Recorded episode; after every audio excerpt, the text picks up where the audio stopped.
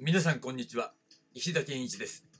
リアムアクションと立ち回り始まります。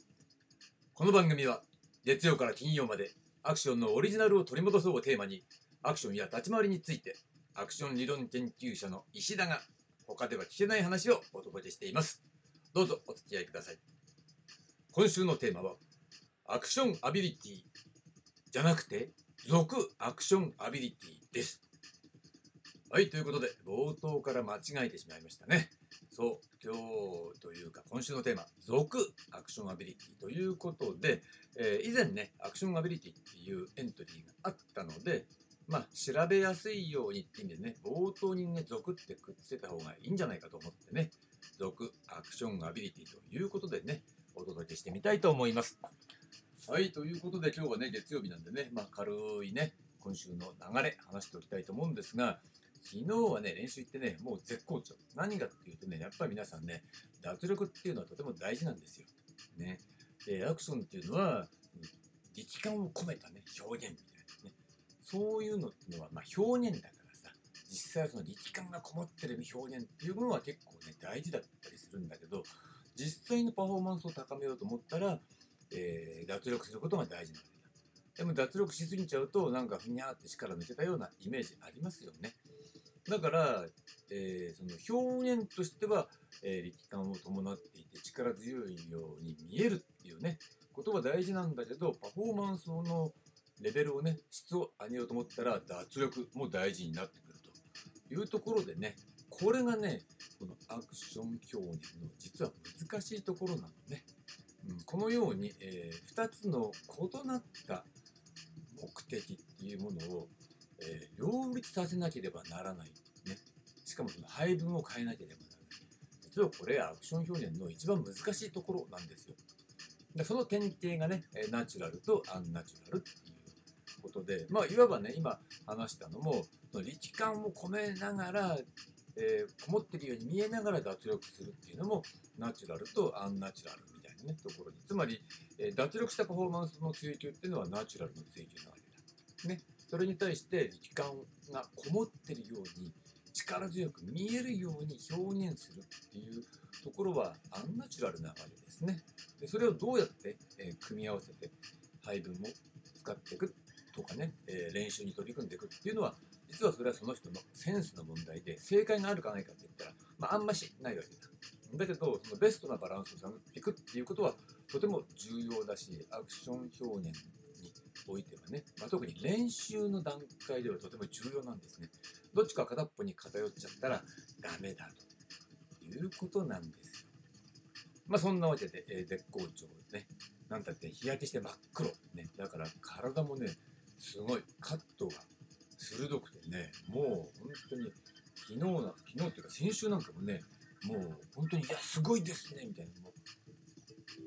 迫力っていうか、なんか威圧感ありますね、みたいな。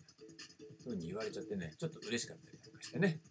はい、そんなところでね、えー、まあ夏のトレーニングね、これから秋になって減量ですよね、今度ね、絞り込みっていう方向でいきたいと思うんですが、体脂肪率なんかもね、13%台で安定してきたし、まあ、食事との関係がだんだんだんだん見えてきたんでね、ちょっとこの秋のね、えー、状況がまたね、楽しみになってきてるわけなんですが、そんなわけで今日のテーマね、今日のテーマは、えー、アクションの原点ということでお届けしてみたいと思います。まあ、要するにアクションアビリティについて話す前にね、その前段階の知識っていうものをちょっと持って、えー、いただきたいなということでね、確認の意味も込めてね、アクションの原点についてお届けします。まずね、ポイント、アクションの原点にオリジナル技術なし。これはとても重要なところなんですね。なんでかっていうと、もう出来上がったアクションいうものがもう現在にはね、あるわけで、そうするともう最初からそういう技術ってあったのかなみたいな、そのね、そういう前提そのものを疑うことがないっていうかね、アクションとはこういうものだみたいな前提をもう疑うことがないんだろうなって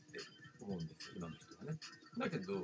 えー、原点を考えたら、それは全く、えー、そんなことなくて、まず基本はオリジナル技術なし。なんでかっていうと、まずはじめにアクション表現っていう場がある。それが先。そしてそこで何かをやることで技術っていうものはこう確立されていったわけですよ。ね、そういう順番になってる。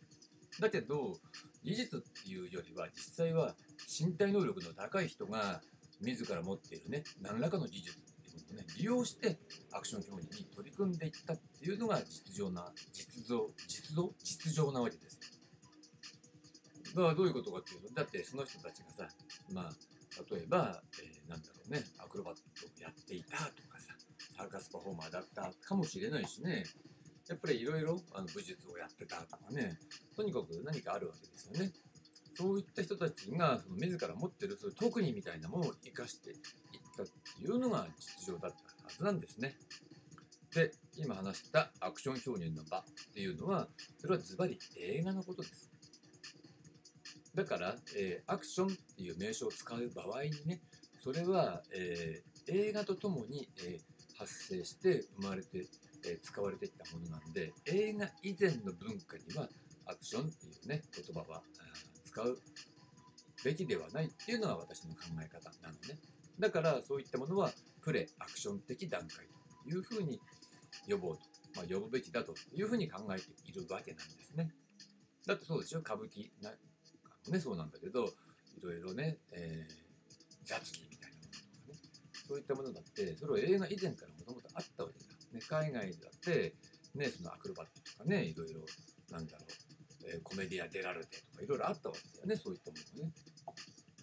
だからアクション的なものを感じさせる表現があったとしても映画以前はそれはプレアクション的段階ね。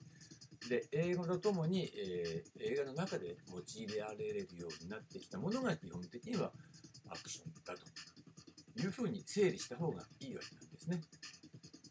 ということで、えーまとめておくと、えー映画っていうアクション表現の場合はまず先にある、ねそこでの要求によってまたは自主的な取り組みによってアクション表現が行われるわけです。でその場合の技術っていうのはその、